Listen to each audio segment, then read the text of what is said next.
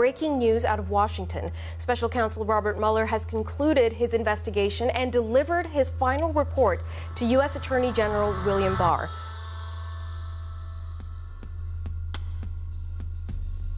On April 18, 2019, the Justice Department released the redacted Mueller report to the public. The 448 page document details a story that has captured America's attention. From Russian plots to interfere with our election to constitutional questions of executive power, the Mueller report is potentially one of the most important and consequential documents of our time. But there's a problem. Very few people have actually read it. Two years ago, the acting attorney general asked me to serve as special counsel, and he created the special counsel's office. It is important that the office's written work speak for itself. It contains our findings and analysis and the reasons for the decisions. And the report is my testimony. The charges say it was the work of 12 officers of Russian military intelligence. The report did not clear the president of obstruction of justice, who relentlessly sought to use top White House staffers to, quote, curtail the investigation. That clearly stated that the Russian government was, in fact, behind the interference operations that we were seeing at the time.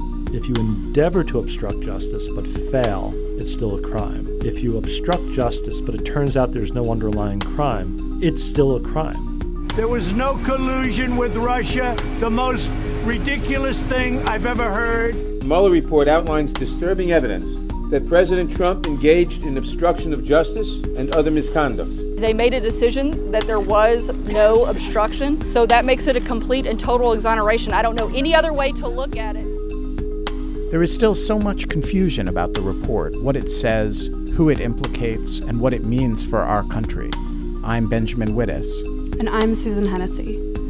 At Lawfare, we are distilling the report into a multi part audio narrative series, telling you the story of what's in this document, the story Robert Mueller wants you to understand. And I will close by reiterating the central allegation of our indictments that there were multiple, systematic, efforts to interfere in our election. And that allegation deserves the attention of every American.